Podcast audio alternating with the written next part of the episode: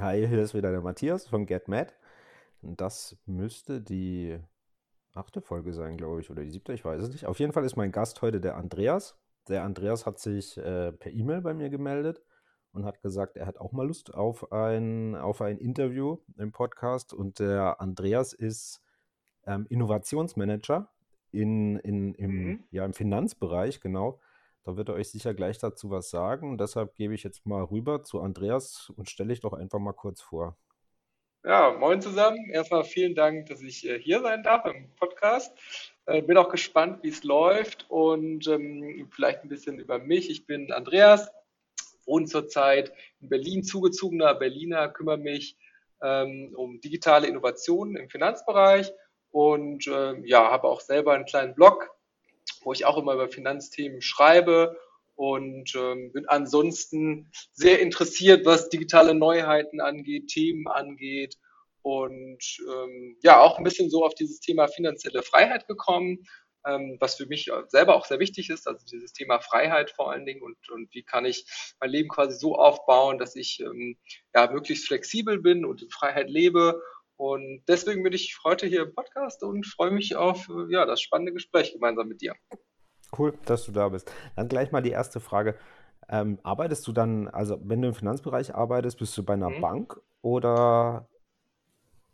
Genau, also bei uns ist ein etwas äh, spezielles Gerüst, ähm, sage ich immer. Also ich arbeite ganz klassisch für eine große deutsche Bank, ähm, bin allerdings nicht direkt in der Bank drin, also sitze quasi nicht vor Ort, sondern ähm, leite quasi eine kleine Außenstelle ähm, in Berlin, wo ich halt zusammen mit zwei Kollegen sitze und äh, wir da halt dieses Thema Finanzinnovation uns halt explizit angucken. Ähm, also welche Auswirkungen hat das quasi? Wie verändern sich Kundenverhalten? Und ähm, ja, dann Themen anstoße, die man halt umsetzen sollte oder die man halt machen sollte, die halt mhm. gut für den Kunden sind. Weil hast, du da mal, hast du da mal ein Beispiel? Also Innovation ist ja breit mhm. oder kann breit gestreut sein. Ähm, was, was, was, was macht ihr da ganz konkret?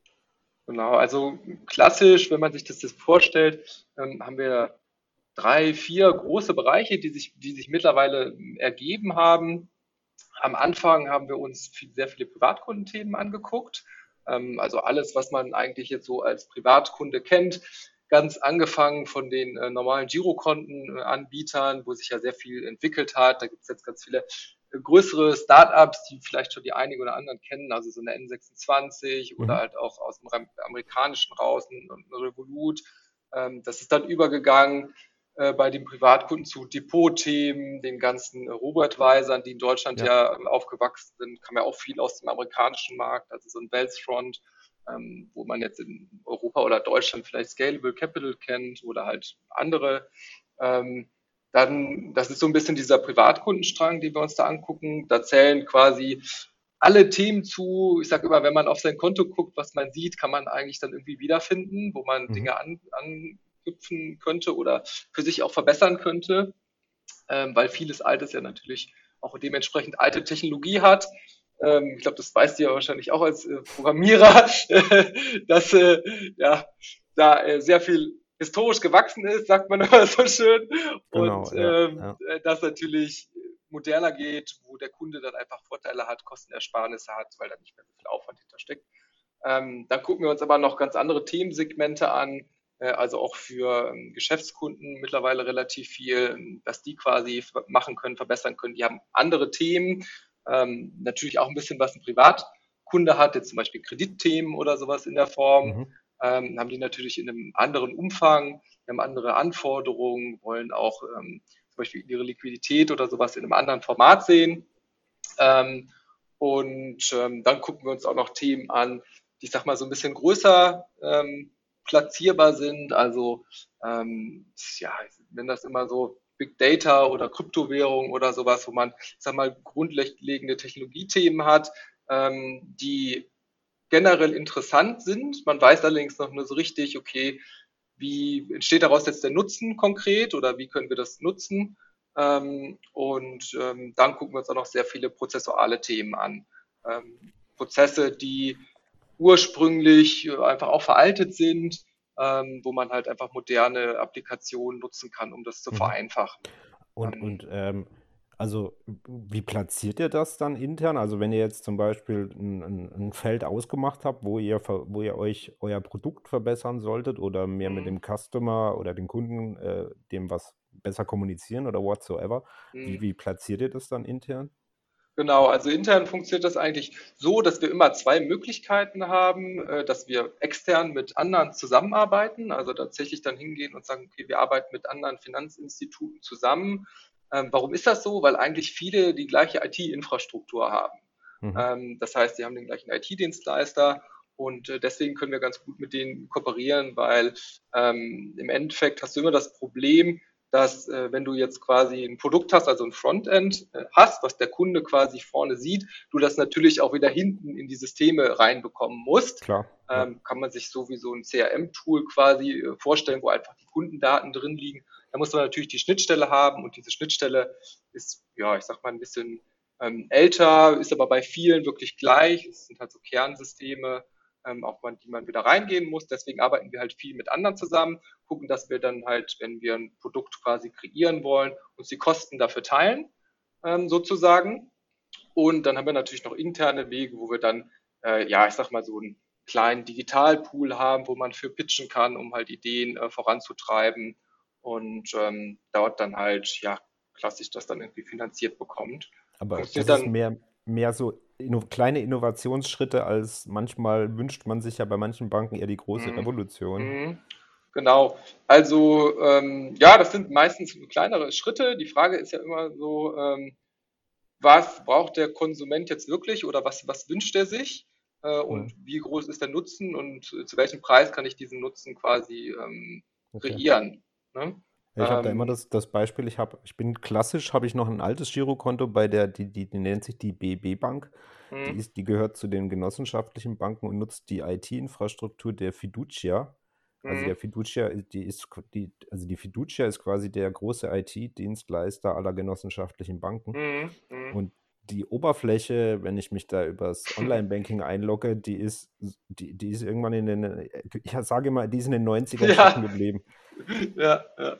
Das ist, also wenn ich mir dann vergleichbare, also nicht mal das Innovativste angucke, also ich habe jetzt, ich habe keinen, ich bin jetzt kein Kunde von N26 oder, oder Mhm, Scalable oder so, aber bei, schon bei der Comdirect ähm, ist es mhm, eine extrem ansprechende Oberfläche, die mir, ja, ja. die mich sehr gut unterstützt. Und da, da Mhm, frage ich mich immer, warum kriegen die das nicht gebacken, das, das dann genau. Ja. zumindest mal ansprechender zu machen. Ja. Also ich glaube, das planen auch viele oder ist bei vielen auch in der Mache.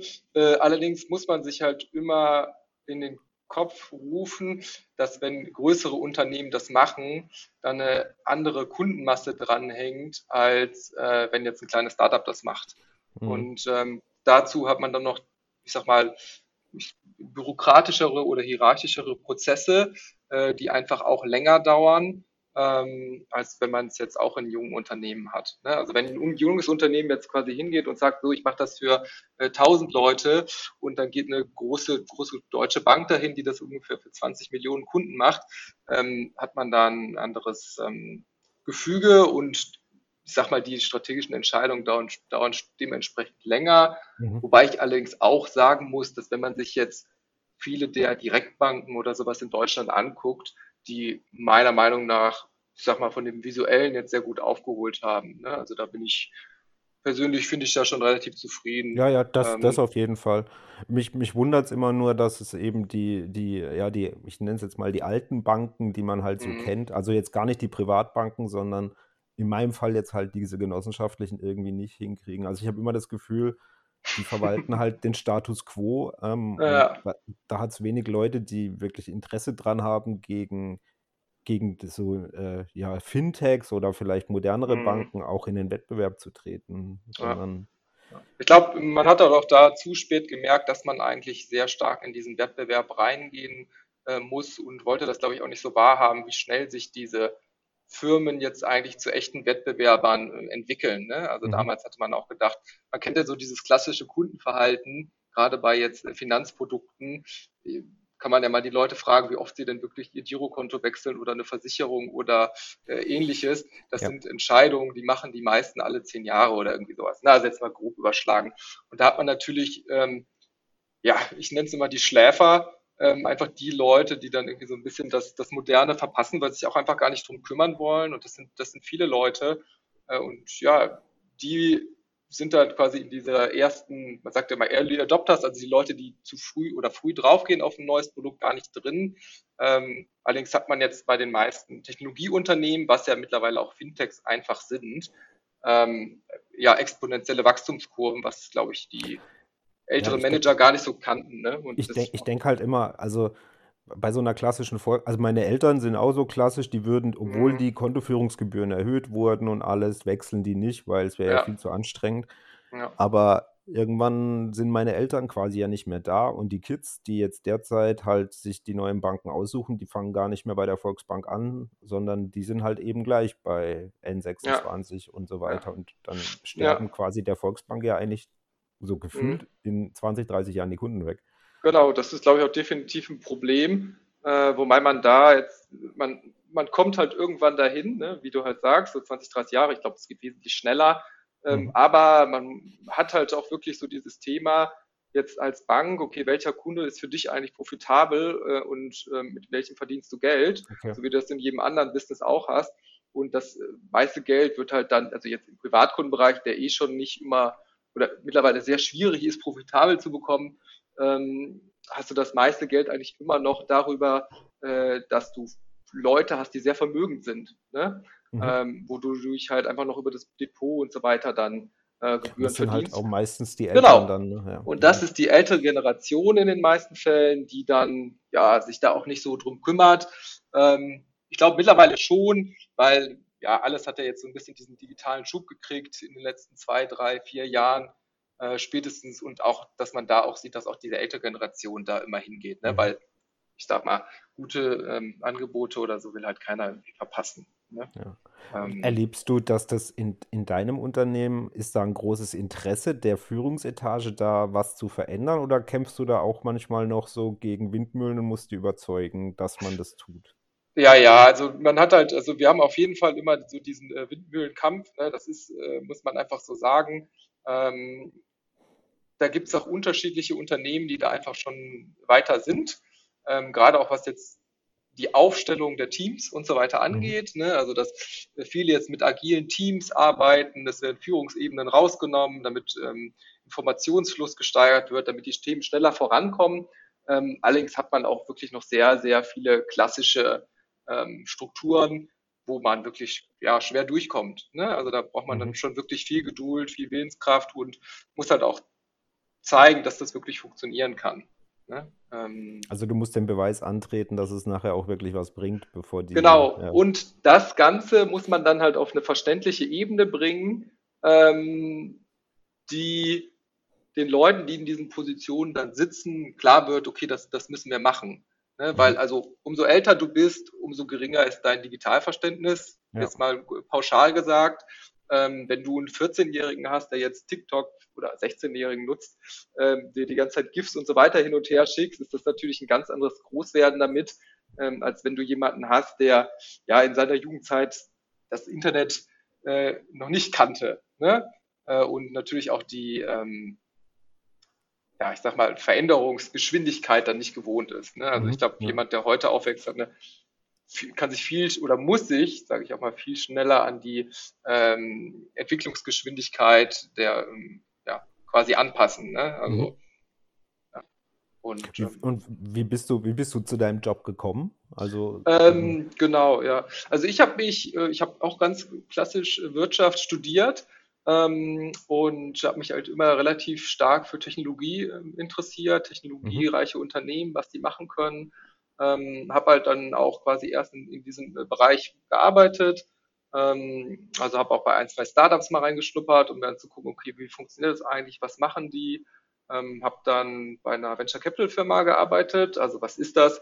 Das sind quasi Risikokapitalgeber für junge Unternehmen.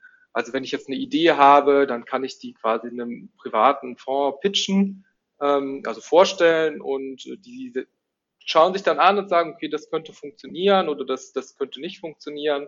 Ähm, und genau, dadurch habe ich mich einfach immer viel mehr mit Technologie äh, interessiert oder mit, mit beschäftigt und das Interesse ist halt immer weiter gewachsen.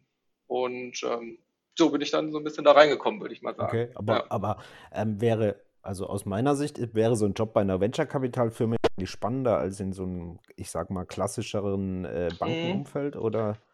Ja, es kommt immer so drauf an. Also was mir mittlerweile sehr viel Spaß gemacht hat, ist äh, halt auch Themen umzusetzen, Themen voranzubringen mhm. und halt auch wirklich ähm, Produkte zu sehen. Also dass man halt wirklich was geschaffen hat.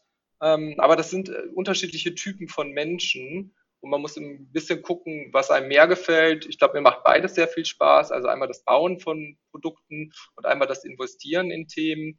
Ähm, mhm. aber es ist ein bisschen eine andere Arbeit. Ne? Also ähm, genau, und da muss man einfach gucken, was, was einem mehr Spaß macht. Und ich habe jetzt, glaube ich, eine sehr freie Position, in der ich arbeite, eine sehr, sehr hohe Flexibilität, die, glaube ich, jetzt nicht so normal ist.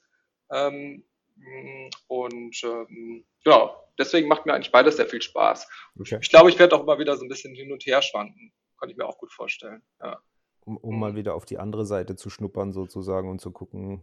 Genau, ja, okay. genau. Du, du lebst jetzt in Berlin, aber kommst nicht ursprünglich aus Berlin, oder? Nee, genau, also ich bin Wahlberliner, sage ich immer. Ja. Äh, ursprünglich komme ich aus Neuss, ähm, das äh, ah, liegt ja, quasi so ein bisschen zwischen Düsseldorf und Köln.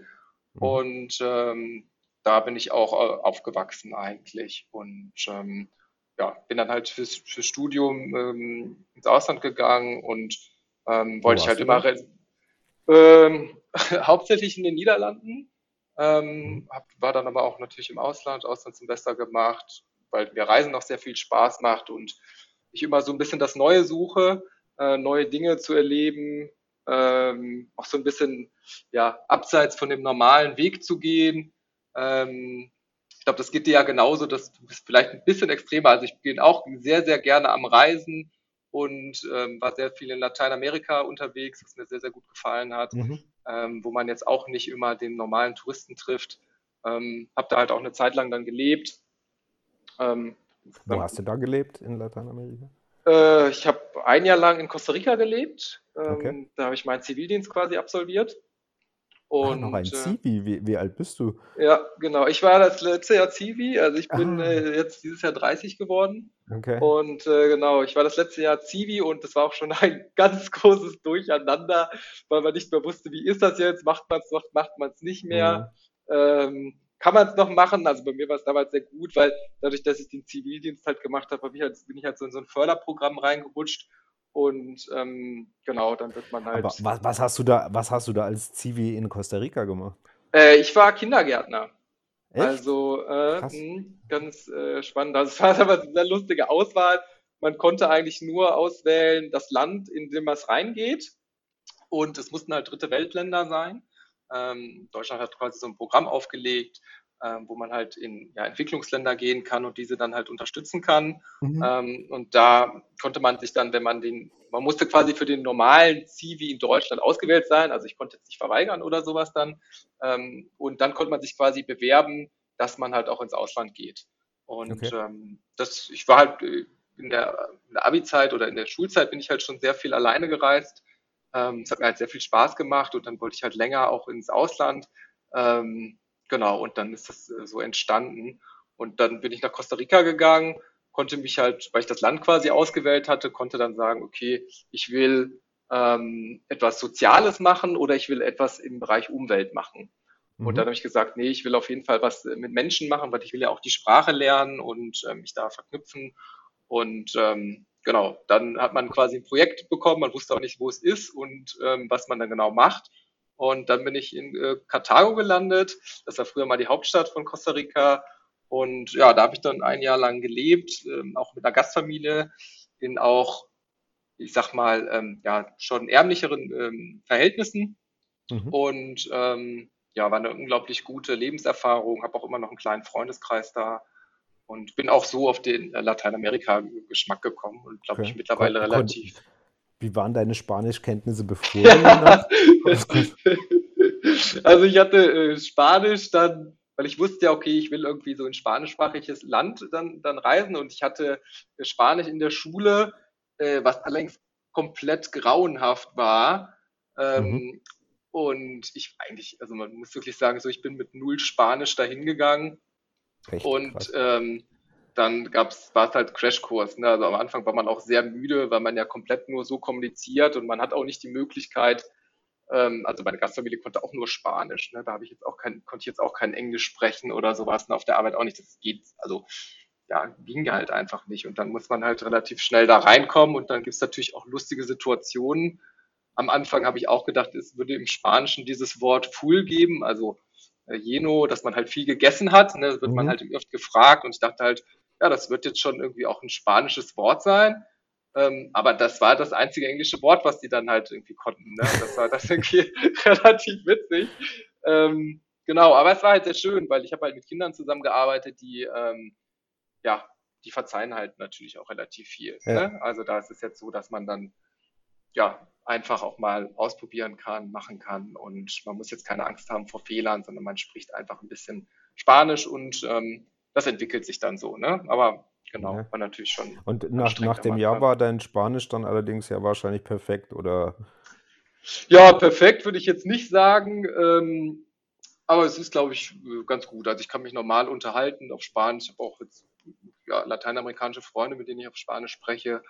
Und ähm, ist natürlich immer so ein bisschen, dass man das Thema Akzent hat, ähm, dass ja die ganzen anderen spanischsprachigen Länder auch in Südamerika schon sehr unterschiedliche Akzente haben mhm. und die Spanier natürlich dann nochmal äh, auch teilweise ein ganz anderes Vokabular benutzen und äh, da hat man natürlich dann immer so ein bisschen, ja, perfekt ist es nicht, aber man, man kommt ganz gut aus, genau. Und, und dann bist du, dann bist du nach, nach dem Jahr quasi zurück und hast dann dein Studium begonnen. Genau, ja, ja. Ich wollte halt damals auch wieder ins Ausland, weil es mir einfach sehr viel Spaß gemacht hat, äh, weil ich auch dieses Kulturelle sehr schätze und auch einfach, ja, so ein Mensch bin, der sehr viel Wert auf Erfahrung legt, äh, also mhm. neue Dinge zu auszuprobieren und zu erfahren. Ich glaube, Kulturen bieten da einfach einen guten, ja, einen guten Startpunkt, ne? dass man irgendwie sich sein Leben so ein bisschen anders kennenlernt, andere Perspektiven kennenlernt und teilweise auch wesentlich mehr wertschätzt. Ähm, und da wollte ich dann einfach auch mit anderen Kulturen zusammen studieren. Und das hat dann ganz gut geklappt, genau. Und ähm, ja. Okay. Genau. Und, und dann hat es dich, hat's dich aber nicht gleich wieder nach deinem Studium, dass du dir, dass du ins Ausland gehst und dir dort einen Job suchst, weil wenn man da einmal so ein Jahr gelebt hat, da kann man ja hart angefixt sein danach. Mhm. Genau, also ich glaube, was mir relativ wichtig ist, ist halt so Freundeskreis und auch in der Nähe mhm. von der Familie zu sein. Ähm, und ähm, damals hat sich das dann irgendwie so ein bisschen ergeben, dass ich auch einfach wieder nach Deutschland wollte. Ähm, weil für mich da auch der, ja, einfach so dieses Thema Familie, Freunde, ähm, ja, einfach eine große Rolle gespielt hat. Die hat man natürlich im Ausland auch, klar, ähm, aber irgendwie, ja, ging es mir dann so, dass ich halt auch wieder zurück wollte und in Deutschland was machen wollte. Ich werde jetzt nicht ausschließen, dass ich irgendwann nochmal ins Ausland gehe, kann ich mir auch gut vorstellen, ähm, dass das passieren wird, aber jetzt fühle ich mich in Deutschland, glaube ich, auch insgesamt relativ wohl und ja, werde okay. jetzt erstmal hier noch ein bisschen verweilen. Okay. Ja.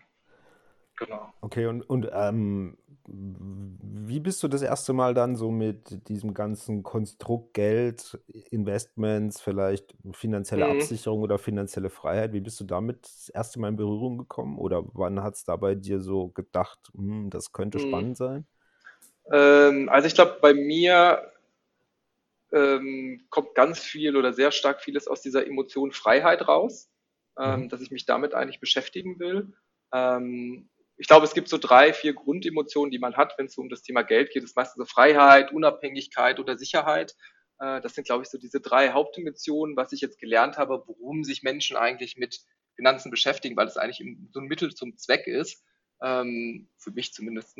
Und ähm, ja, für, das, nee, nee, du hast das, das Vehikel ist es. Also genau, es ist egal, ein Vehikel. Ob das, ja. Ob das Geld ist oder ob es Muscheln wären oder ob es irgendwas anderes wäre. Ich hätte am liebsten eine Gesellschaft, wo man gar nicht so leben müsste, also wo das keine mhm. Rolle spielen würde, aber es ist nun mal ja. so, ne?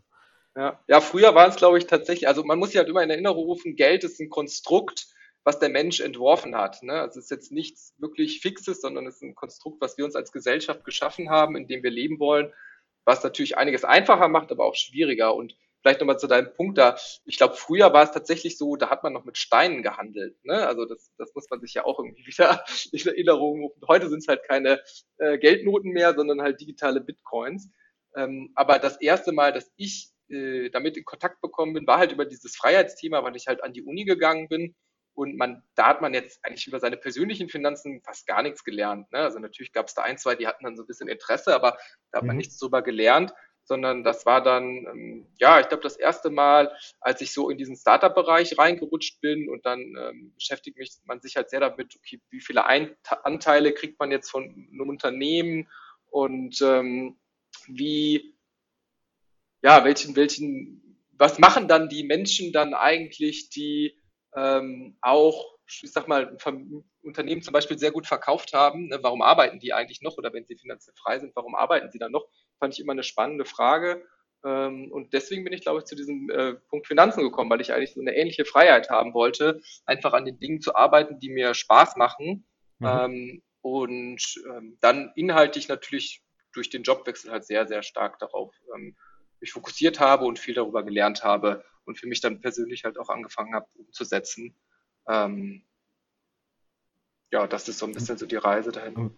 Und wie hast du da dann angefangen? Also ähm, äh, ganz, so ja, ganz klassisch. Also ich äh, habe einfach ja angefangen, dann ich glaube das erste Mal so ETFs zu kaufen, ähm, um dann halt einfach Vermögen aufzubauen. Also ganz klassische Geldanlage. Du mhm. kaufst drei ETFs. Also und, und, das, und das, Wissen jetzt, ähm, wie was ein ETF ist oder wie das funktioniert, das hast du dir alles selbst beigebracht dann? Also wahrscheinlich mit deiner Neugier dann. Genau. Äh, ja also ich glaube halt, das Wichtigste, was man als Mensch hat, ist so ein bisschen dieses Thema Humankapital. Und ich glaube, man ist selbst mhm. dafür verantwortlich, sich Dinge beizubringen äh, und auch selbst dafür verantwortlich, sich, sich weiterzuentwickeln. Mhm. Und ähm, ja, ich habe jetzt auch schon, ich sage jetzt mal sechs, sieben Jahre oder sowas, habe ich, glaube ich, angefangen mit dem Vermögensaufbau. Da gab es jetzt auch noch nicht so viele Finanzblocks oder ähnliches, ne? Mhm. Muss man natürlich auch dazu sagen. Und ja, aber dann habe ich halt einfach viel gelesen, weil ja, man kann sich auch immer Sachen aneignen, wenn man will, sei es über Bücher, Blogs,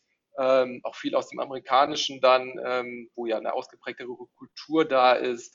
Und ähm, ja, ich glaube, das ist einem selbst zu überlassen. Man muss einfach nur immer die richtigen Quellen finden, ähm, wo man hingeht. Und ich glaube, mhm. dann kann man sich tatsächlich alles selber beibringen. Weil auch wenn ich jetzt zurückdenke, was man im Studium oder sowas eigentlich lernt, das strukturelle Themen, also man lernt, wie man lernt, man lernt, Dinge zu, ähm, ja, quasi sich Wissen anzueignen. Wenn ich jetzt überlege, wie ein Student jetzt seine Bachelorarbeit oder irgendwas schreiben würde, ne, der muss ja auch erstmal dann lernen, okay, wo kriege ich jetzt den Research dafür her? Ja. Ähm, und äh, das, das ist, glaube ich, was man eigentlich lernt. Ne? So ein bisschen so diese strukturellen, diese Vorgehensweise, ähm, auch so selbstständiges Arbeiten und so. Mhm. Und ähm, ich glaube auch, dass jeder Mensch wirklich, wenn er will, äh, finanziell frei werden kann oder sich das Wissen dafür aneignen kann, das dann auch zu schaffen. Äh, wenn man es halt will und ähm, bereit ist, ja, die Arbeit dafür zu leisten. Ne? Der absolute Wille ist schon ein mächtiges äh, Instrument. Das, mhm. ja, das stimmt schon. Da, da ja. gebe ich dir recht. Ja. Und dann hast du quasi auch angefangen, mehr oder weniger halt, äh, so wie es viele klassisch machen, ETF-Sparplan, ähm, Ganz genau. MSC, ja. MSCI World und das ist, äh, okay. Und genau. ist das heut, heute auch noch deine Vorgehensweise oder ja. ähm, hast du. Also ähm, hauptsächlich halt schon, weil also ich komme ja aus diesem Digitalbereich und bei mir ist es, ich will, probiere immer relativ viele Sachen zu automatisieren ähm, und ähm, deswegen habe ich auch noch den Großteil meines Vermögens einfach in, ganz klassisch in ETFs drin, äh, mhm. weil ich es einfach praktisch finde. Es wird äh, vom Konto eingezogen, man muss sich um nichts richtig kümmern, man sitzt einmal auf, dann lässt man es laufen ähm, natürlich habe ich mittlerweile so ein bisschen noch ein paar andere Themen dazugenommen, was auch einfach, aber ich sag mal, sehr kleiner Anteil, was einfach aus dem Interesse äh, was, kommt. Was wäre das? Ähm, also jetzt zum Beispiel ein paar Kryptowährungen, ein bisschen P2P-Kredite, okay. mhm. ähm, was aber auch jetzt wirklich ein kleiner Anteil ist, äh, weil es für mich natürlich auch eine andere Risikokategorie ist, mir aber Spaß macht, weil es so ein bisschen Spielgeld ist. Ich mag Dinge neu auszuprobieren und auch jetzt gerade, wenn halt neue Finanzthemen äh, draufkommen, dann gucke ich einfach mal, okay, was kann man jetzt mit 100 oder 1000 Euro machen und ja, was, was, was tut sich dann da? Ne? Wie mhm. entwickelt sich das da? Auch um zu sehen, okay, ist das jetzt ein Produkt, was zu mir passt oder nicht passt? Und ich glaube, diese Vorgehensweise würde ich auch jedem empfehlen, der jetzt komplett neu anfängt, ähm, einfach mal zu gucken, okay, ich nehme jetzt mal, ja, sag ich 100 Euro, stecke die in eine Sache rein und gucke dann, okay, was passiert dann eigentlich damit? Mag ich das? Kann man, kann ich damit umgehen? Wie entwickelt sich das? Hat das eine psychologische Wirkung auf mich oder ist mir das irgendwie egal, das macht gar nichts mit mir. Ähm, und so kann man sich da eigentlich bei allem rantasten, weil ich glaube mittlerweile, dass die Hürden anzufangen so gering geworden sind, ähm, dass jeder eigentlich auch ja, starten kann. Ne? Also ich glaube, Sparpläne, ich glaube, früher waren es 25 Euro, die man da im Monat einzahlen musste. Mittlerweile ist es, glaube ich, noch weniger. Ähm, ja, also. Das hängt also schon mit der, also ich kann mich erinnern, als ich mein erstes Mal meinen Aktienfonds gekauft hatte, damals Fonds, musste ich noch auf die Bank latschen ähm, genau, und ja. dort ein, ein, meine Seele verkaufen. Also ich habe da Dinge unterschrieben, die ich nie durchgelesen habe. Ja. Ähm, und wo ich meinen ersten Online-Broker quasi damals, da, da gab es nur zwei in Deutschland, das war Consors äh, und Comdirect. Ähm, da gab's, da hast du ein fettes, äh, fetten, fetten fette Postbrief mhm. bekommen, wo du ja, äh, eine, eine Stunde am Ausfüllen warst und da musstest du auf die, auf die Post einen Postident ja. machen und lauter so Zeug.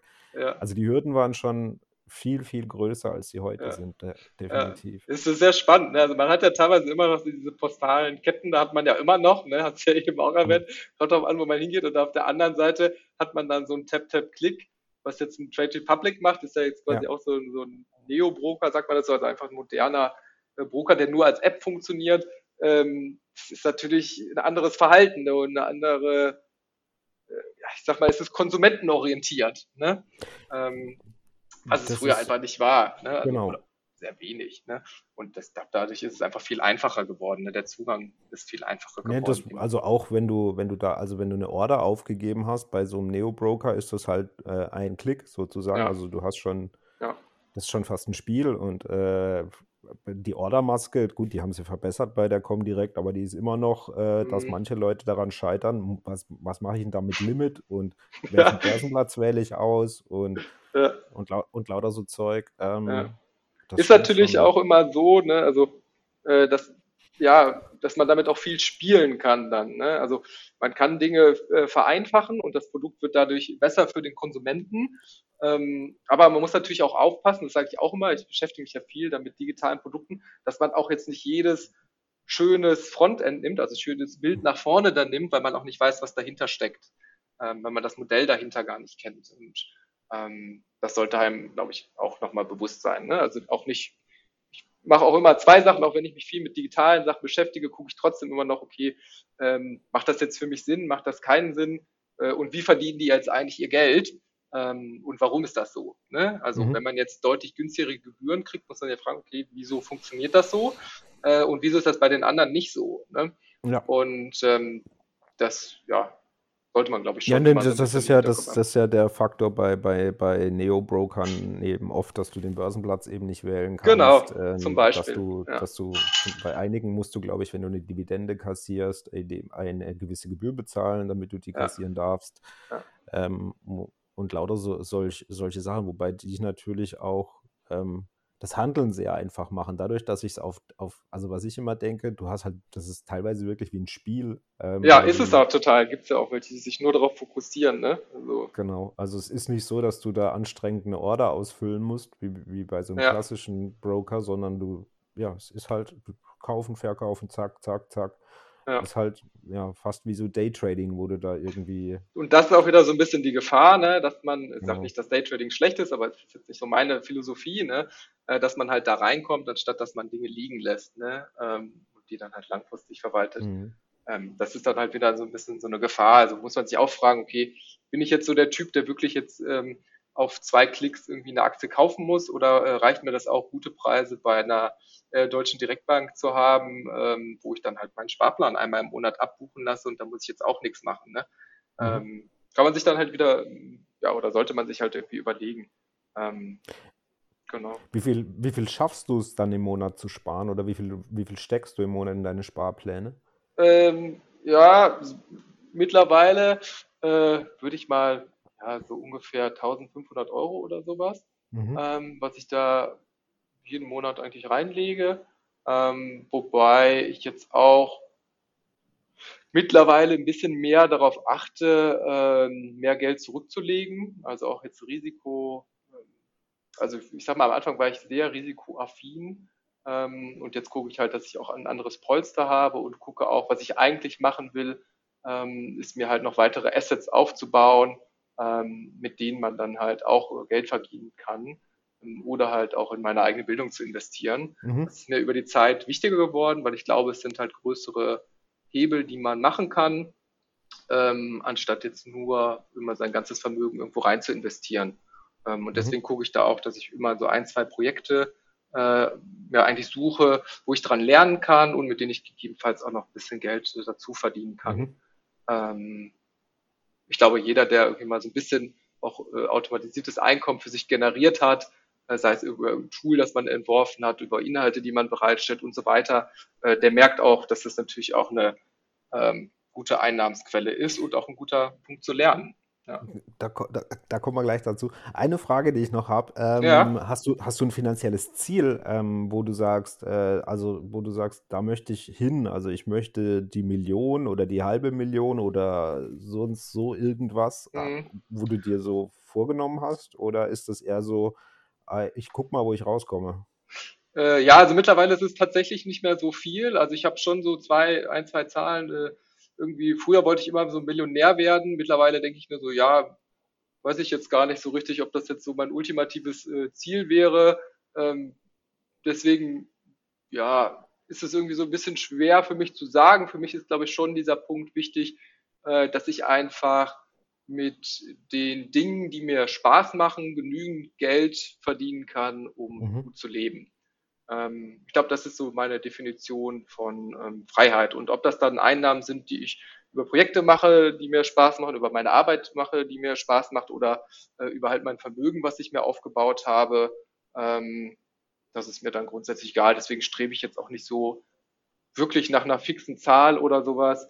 Ähm, und äh, gucke halt, dass ich mir Ziele setze trotzdem, das halte ich für sehr wichtig, ähm, aber halt die Ziele dann ja jetzt nicht nur ähm, Vermögen ist.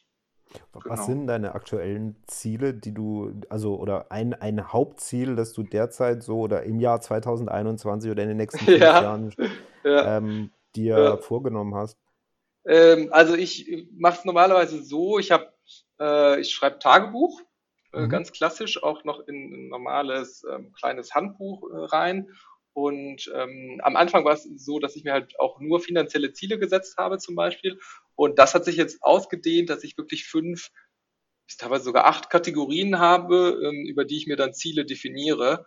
Mhm. Ähm, weil ich halt auch gemerkt habe, okay, man sollte sich nicht nur von diesen finanziellen Zielen dominieren lassen, sondern ähm, weil mir halt dieser Hauptgedanke, für mich ist halt Freiheit und dazu gehört halt auch ähm, zum Beispiel, dass ich genügend Zeit oder mit meiner Familie verbringe oder mit Freunden äh, verbringe. Und das ist tatsächlich dann auch bei mir ein Ziel. Ne? Also dann, dann äh, schreibe ich mir irgendwie auf, okay, ich gucke, dass ich zweimal ähm, im Monat irgendwie mit meiner Mutter telefoniere ähm, oder es halt schaffe, mit meinen Freunden äh, Kontakt zu halten, ähm, weil das für mich halt Freiheit und Lebensqualität ist. Und ähm, dann habe ich halt noch äh, Ziele, wie ich mich halt weiterbilden will, also zum Beispiel thematische Ziele. Aktuell beschäftige ich mich halt so ein bisschen mit diesen äh, ja, sag mal, zwiespaltigen Thema psychedelische Drogen. Das finde ich sehr spannend, ähm, ähm, weil es auch eine, eine Anwendungsmöglichkeit tatsächlich hat und ähm, weil ich bisher mich mit diesem Thema Biotechnologie zum Beispiel noch fast nicht beschäftigt habe und ähm, das ein interessantes Thema ist, wo man halt sehr viel lernen kann. Ähm, dann beschäftige ich ja sehr viel, das könnte jetzt ein bisschen ausschneidend wirken, ähm, auch mit diesem Thema Meditation zum Beispiel sehr stark ähm, wo ich halt auch probiere, regelmäßig zu, zu äh, meditieren. Und ähm, genau, das sind so Ziele, die ich habe und wie ich ja eben auch schon gesagt habe, auch mir versuchen, ein, zwei ähm, ja, andere Einkommensströme quasi aufzubauen. Das ist okay. natürlich auch noch ein Ziel von mir. Ja. Das hast du natürlich eine Frage jetzt nochmal.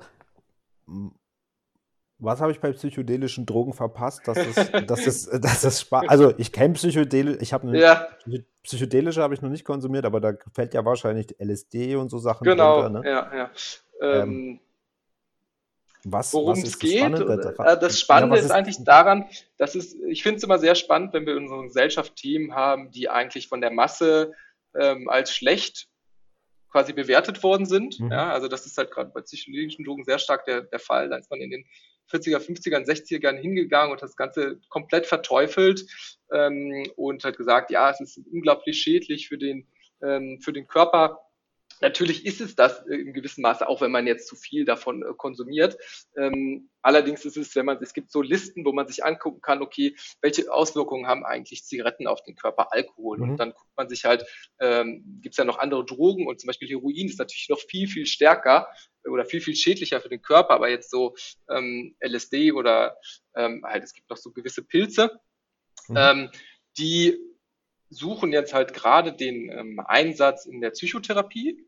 Ja? Okay. Und das ist dann wieder ganz spannend, weil es eigentlich ein, ein, Produkt ist, was man jetzt vielleicht so dem Techno-Raver zuschreiben würde, auch wenn man jetzt so an die ja. Berliner Szene oder sowas denkt, ist es eigentlich ein Produkt, was man äh, benutzen kann, ähm, um wirklich Menschen zu helfen, ähm, die halt in ja, einer schlechten Situation drin sind ähm, und da halt nicht mehr rauskommen. Also es soll zum Beispiel das geplant, dass es sehr stark Richtung Antidepressiva geht, okay. ähm, das weiterzuentwickeln.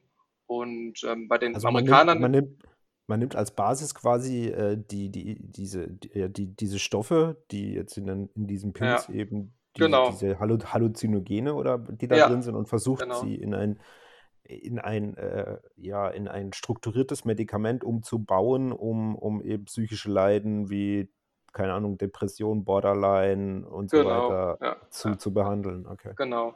Und das finde ich halt sehr spannend, also wenn man sich das auch mal angeguckt hat. Ich habe vor ein paar Jahren ging ja so ein bisschen diese Handwelle los, das hatte ich mir auch mhm. mal angeguckt, das fand ich allerdings nicht so spannend. Ist ja so, hat man jetzt auch sehr stark diese CBD-Produkte und sowas, aber ist vielleicht so ein bisschen zur Beruhigung, aber es ist jetzt kein riesiger Fortschritt, sage ich mal. Ähm, mhm. Und äh, ich glaube, dass halt diesen anderen Themen hat da schon wirklich Potenzial, dass sich da was entwickeln könnte, wo viele Menschen wirklich von profitieren äh, werden, weil es einfach noch so eine sehr negative Konnotation hat, wenn man darüber spricht, aber die Möglichkeiten auch sehr groß sind. Und jetzt ist auch, hat man in, in amerikanischen Stadt mal die FDA, also die, die Zulassungsbehörde quasi. Federal ähm, Drug Administration. Genau. Und äh, bei denen ist es auch so, da sind die ähm, Themen halt auch schon in sehr, sehr weit in den Trials quasi fortgeschritten ähm, und haben teilweise auch schon so experimentelle Zulassungen bekommen.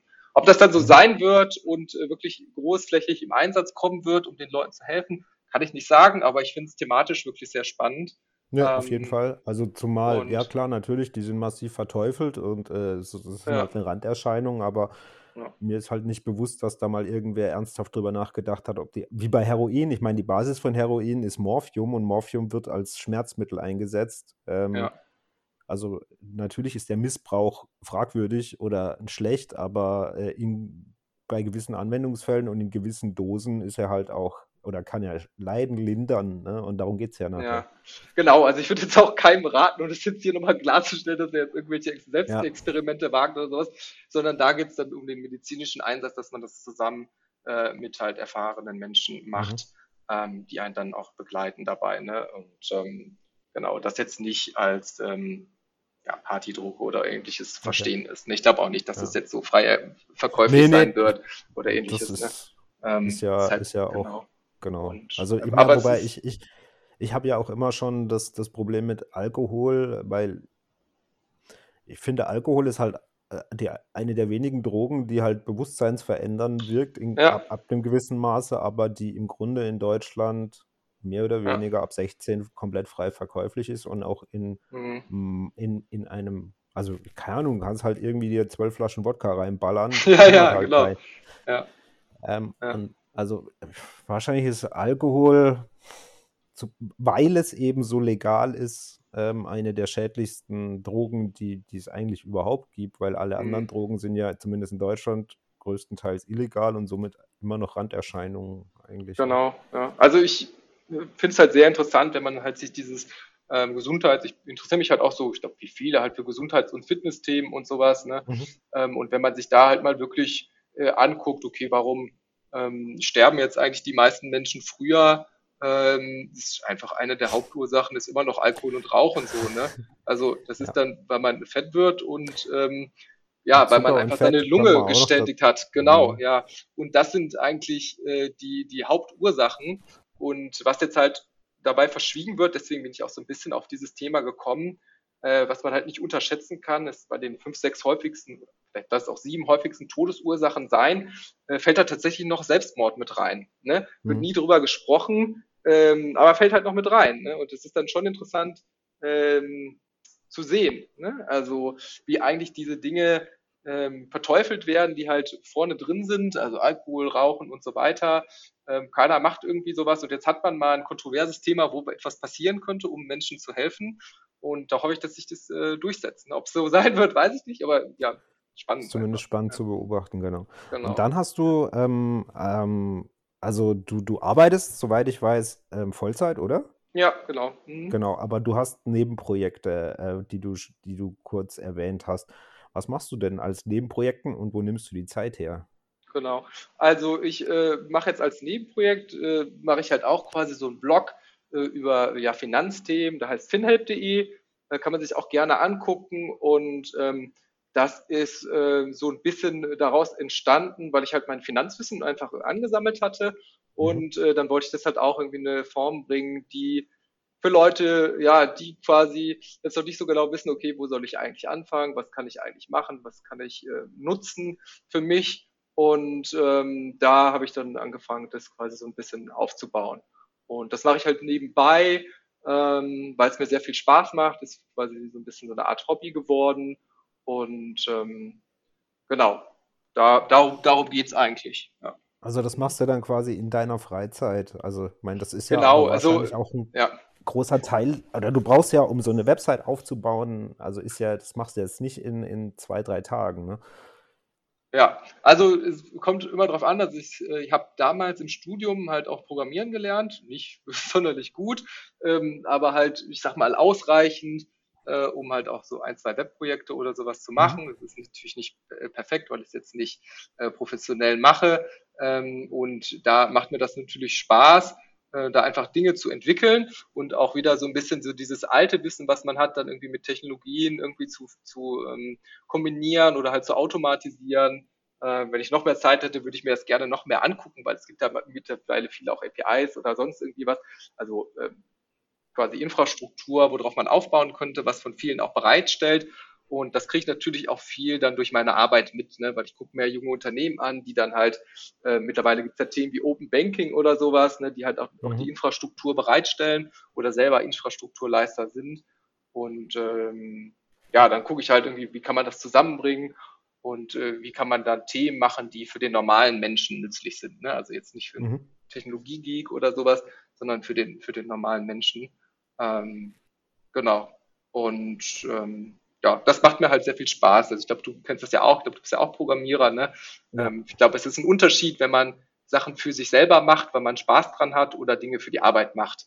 Ähm, das ist ein kompletter Unterschied. Also das ist ja. halt Leute, die mir immer erzählen, mach dein Hobby zum Beruf. Äh, die hatten noch nie ein richtig geiles Hobby, sage ich immer. Naja, ist vielleicht ein bisschen ambivalent. Also ich habe schon, ich habe schon zwei Hobbys zum Beruf gemacht und das Hobby macht danach weniger Spaß, wenn man wenn ja. es in einem, ja. in einem professionellen ja. Umfeld machen muss und wo man halt nicht völlig frei in seinen Entscheidungen ist. Aber äh, ich empfehle immer grundsätzlich jedem, der Bock drauf hat, Programmieren zu lernen, weil du eröffnest dir äh, die Welt der, ich mache es selber am Rechner. Äh, also es spielt keine Rolle, ob du Bock hast, dir dein eigenes Spotify zu bauen oder mhm. ob du dein, äh, deine Depotabfragen und deine Depotoptimierung ähm, über APIs machen möchtest und das selber strukturieren. Ja. Ja. Das sind halt, also ich, ich, ich erzähle den Leuten immer, es ist halt wie so eine kleine Superkraft. Ähm, du kannst halt ja. Aus, aus, dem Rechner rausholen, was du willst. Und ähm, ja. was mich halt sehr, sehr fasziniert, ist einfach die Automatisierung dahinter. Genau. Ne? Ähm, also das ist einfach wirklich Magie, wenn man sich das so denkt was mittlerweile einfach so möglich ist, was man einfach alles komplett automatisieren kann. Ähm, das fasziniert mich einfach. Ne? Also von vorne bis hinten ähm, kann man sich quasi ein Unternehmen aufbauen, was automatisch selber läuft. Ähm, und, was halt ja. komplett, das ist das Schöne an Software, das skaliert halt. Genau, ähm, ja, ja. Das heißt, es spielt halt nachher keine Rolle, ob du, also das ist aber auch mal, Leute haben, Leute, äh, äh, oft kommen Leute so und erzählen mir, sie wollen sich jetzt selbstständig machen und sie haben total die coole Idee und dann mhm. erzählen sie mir von ihrem Geschäft und dann denke ich, er eskaliert halt nicht. Und der Stundenlohn, der dafür bezahlt wird, ist auch nicht gut. Das heißt, du musst einfach der Stunden, also dein Verdienst ist gleich deine ja. Arbeitszeit. Ja. Ähm, und das kannst du gerne machen, wenn du viel Spaß daran hast und dafür ein gutes Auskommen hast. Aber mhm. ähm, bei, bei digitalen Produkten oder auch anderen Produkten ist das halt was ganz anderes, weil es spielt nachher keine Rolle, ob du 10, 100 oder 1000 auf deiner Plattform hast. Da musst du halt noch einen Server hinstellen, aber Genau, ähm, ja. der Aufwand steigt nicht im gleichen Maße, wie Genau, ganz, halt, ja, ja, sehe ich ganz genauso. Also jetzt Beispiel hier, wir nehmen jetzt hier gerade genau in diesem Moment dieses Podcast auf hm, und es ist im Endeffekt ähm, für uns egal, ob sich dann 10.000, 100.000 Leute oder keine Ahnung wie viele anhören, äh, weil wir diesen einmaligen Aufwand in Anführungszeichen hatten und danach kann, ist es für jeden bereitgestellt. Ne? Und genau. ähm, das, das finde ich einfach super spannend und ähm, das bietet äh, viele Möglichkeiten. Ja. Wie viel Zeit hast du bisher in, in FinHelp gesteckt? Ähm, Äh, wann ging das los? Gute Frage. Also ich mache es schon wirklich länger, jetzt über zwei, drei Jahre oder sowas. Und also angefangen habe ich auch damit, weil ich es einfach für mich nochmal lernen sollte. Ja, also es gibt immer Dinge, äh, ich sage immer, wenn man Dinge gut erklären kann, hat man sie selbst verstanden. Hm, Ähm, und ähm, das war eigentlich so ein bisschen der Anreiz damit, äh, Dinge oder meine Learnings, oder ist es eigentlich immer noch, mein, mein Hauptschwerpunkt ist, ähm, ja, quasi selber Dinge zu lernen und sie dann für andere bereitzustellen. Und äh, dadurch lerne ich natürlich auch weiter, ne? Ähm, dadurch entwickle ich mich weiter. Und ähm, das ist, glaube ich, so, so mein Anreiz. Und ich glaube, ich habe vor, ja, das ist jetzt schon wirklich eine Weile her, also vor, ich schätze mal drei Jahren oder sowas angefangen. Da habe ich mal einen Blogpost geschrieben ähm, zu dem, zu dem Thema. Ich weiß auch gar nicht mehr, was, was, was der erste war. Und dann habe ich mich einfach immer so durch meine Themen durchgegangen, die ich immer mal wieder so für mich hatte. Ähm, oder gedacht, okay, das ist für andere vielleicht auch relevant. Ähm, und dazu dann ein bisschen was äh, drüber geschrieben. Und äh, da sind dann einfach so da Themen dazugekommen, wo ich halt, was mir halt persönlich Spaß gemacht hat, die ich einfach mal ausprobieren wollte, wie es halt dann funktioniert. Ich habe jetzt zum Beispiel auf meiner Seite kann man so einen kleinen äh, Check machen, so ein kleines Check-up äh, machen, wo man dann nachher so ein PDF äh, bereitgestellt kriegt. Ähm, und das ist dadurch dann eigentlich auch entstanden, weil ich halt äh, wieder mehr programmieren wollte. Habe gedacht, okay, man hatte dieses Finanzwissen, kriegt es aber nicht strukturiert für jetzt normale, ich sage ich sag immer für die Hausfrau, ja. Hm, Und ähm, wie kann man das eigentlich so bereitstellen, dass das Leuten passt, dass es irgendwie so ein bisschen Mehrwert gibt. Ähm, und ja, dadurch ist, sind dann so immer so unterschiedliche Themen entstanden und ich glaube, da wird auch noch was dazukommen. Also ähm, genau, wenn ich die Zeit dafür dann immer habe, dann ähm, ja, und mir es Also Spaß du, macht, dann die Website hat ja so ein, so ein, ich sag mal, eine Mischung. Du bietest einen Teil deiner Inhalte kostenlos an, aber für einen anderen Teil äh, verlangst du quasi ja auch eine, eine Gebühr oder ja, verkaufst die aktiv, ne? Genau, ja, genau. Ähm, Also es ist halt so ein bisschen diese Mischung, äh, weil ich auch sehr viele Experimente dann irgendwie mache und das kostet natürlich auch mal so ein bisschen Geld, ne, wenn man jetzt Sachen mhm, ausprobieren will. Ich gucke auch, dass ich jetzt nicht alles selber mache, sonst, sonst ähm, würde es ja auch einfach viel zu viel Arbeit äh, äh, werden, sondern wenn ich dann irgendwie was habe, ähm, wo ich halt irgendwie so ein bisschen Geld für investieren muss, dann äh, mache ich das auch. Ich habe jetzt zum Beispiel mit so Vorlagen experimentiert, relativ viel äh, wo man, weil ich es halt gut finde, digital zu haben oder auch Sachen offline zu haben, mhm, wo man sich einfach Sachen runterschreibt. Und äh, dann habe ich am Anfang natürlich auch mal so ein, zwei, drei selber gemacht. Aber ähm, dann bin ich halt auch hingegangen und habe gesagt, okay, das ist jetzt sehr aufwendig, das kann jetzt jemand anders für mich irgendwie äh, übernehmen. Ne? Und ähm, dadurch, dass man ja durch die äh, Globalisierung oder sowas würde ich es mal nennen, auch viele Ressourcen hat, auf die man dann zugreifen kann, die halt, wo halt Sachen automatisiert werden oder man halt günstiger bekommt oder so. Ähm, ja, mache ich das dann halt nicht mehr selber. Ähm, genau, aber das, was mir Spaß macht, probiere ich selber zu machen, das andere nicht okay. und ähm, Und, deswegen, und ja. wie, wie, wie sind die Einnahmen der Website? Also, was Äh, verdienst du da tatsächlich? ja, noch nicht genug, um davon leben zu können, äh, sage ich immer, äh, aber äh, genug, um äh, dass es mir weiter Freude macht, daran zu arbeiten. Okay. das ist so Und dein Ziel ist jetzt allerdings auch die, also ein weiteres deiner Ziele ist quasi die Website ähm, stärker aufzubauen, mehr zu monetarisieren in der Zukunft, um dazu, um, um mehr, also könnte es für dich dann ein, eine, ein, ein, ja, ein Ziel sein, quasi von dieser Website zu leben in der Zukunft? Ja, Oder? das weiß ich noch nicht so ganz genau, weil du ja auch eben so dazu gesprochen hast, so wie will ich jetzt, will ich jetzt mein Hobby, was ich irgendwie so ein bisschen habe, zum, wirklich zum Beruf machen? Ähm, das weiß ich noch nicht so ganz genau, aber ich will es natürlich schon voranbringen. Ähm, das auf jeden Fall. Ob ich jetzt da wirklich dann von leben werde ähm, oder will, das weiß ich noch gar nicht so genau. Mhm. Also da macht mir jetzt einfach Spaß, es zu machen. Ähm, mir macht der Prozess Spaß, ähm, sage ich mal. Das ist jetzt für mich wichtiger.